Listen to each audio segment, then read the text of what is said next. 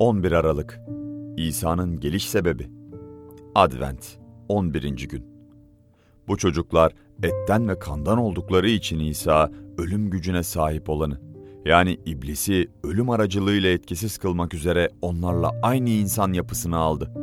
Bunu ölüm korkusu yüzünden yaşamları boyunca köle olanların hepsini özgür kılmak için yaptı.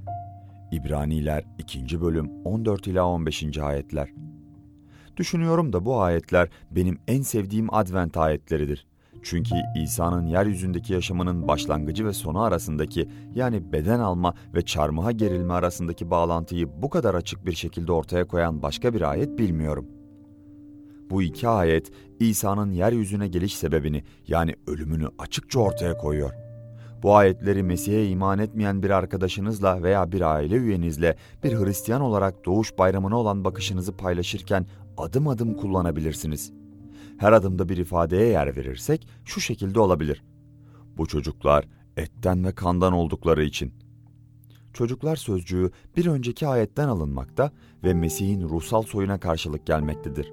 Bakınız Yeşaya 8. bölüm 18. ayet, 53. bölüm 10. ayet. Bunlar aynı zamanda Tanrı'nın çocuklarıdırlar.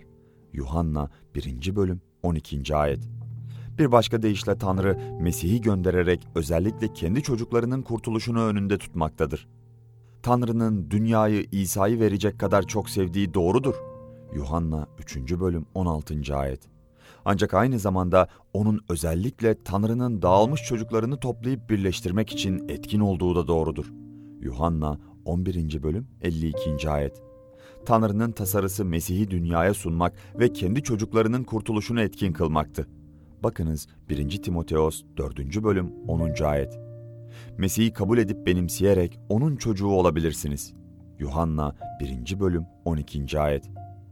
İsa onlarla aynı insan yapısını aldı. Bunun anlamı Mesih'in beden almadan önce de var olduğudur. O ruhtu. Tanrı'nın ezeli sözüydü. Tanrı ile birlikteydi ve Tanrı'ydı. Yuhanna 1. bölüm 1. ayet, Koloseliler 2. bölüm 9. ayet. Ama ete ve kana büründü ve kendi tanrılığını insanlıkla kapladı. Tümüyle insan oldu ve tümüyle tanrı kaldı. Bu birçok açıdan büyük bir gizemdir. Ama imanımızın kalbinde yatan gerçek budur ve kutsal kitap tarafından öğretilmektedir. Ölüm aracılığıyla. İnsan olmasının sebebi ölmekti. Tanrı olarak günahkarlar için ölemezdi. Ama insan olarak ölebilirdi. Hedefi ölmekti. Bu yüzden de insan olarak doğması gerekiyordu. Ölmek için doğdu. Kutsal Cuma Doğuş Bayramı'nın temelidir. Bugün birçoklarının Doğuş Bayramı'nın anlamına ilişkin duyması gereken şey budur. Ölüm gücüne sahip olan yani iblisi ölüm aracılığıyla etkisiz kılmak üzere. Mesih ölümüyle şeytanı etkisiz bırakmıştır. Nasıl mı? Tüm günahları örterek. Bunun anlamı artık şeytanın bizi Tanrı önünde suçlu çıkaracak hiçbir meşru temeli kalmadığıdır. Tanrı'nın seçtiklerini kim suçlayacak? onları aklayan Tanrı'dır.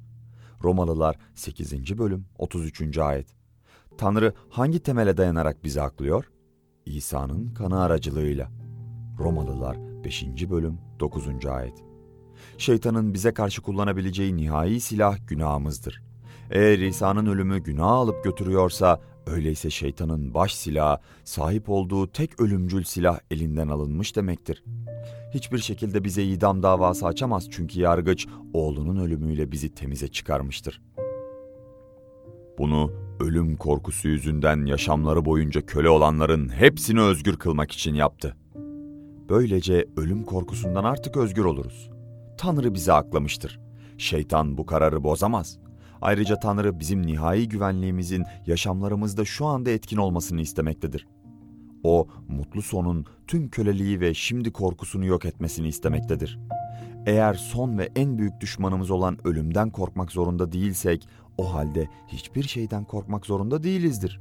Özgür olabiliriz. Özgürce sevinebiliriz. Özgürce kendimizi başkalarına verebiliriz. Tanrı'dan bize ve bizden de dünyaya akan ne de yüce bir doğuş bayramı hediyesi.''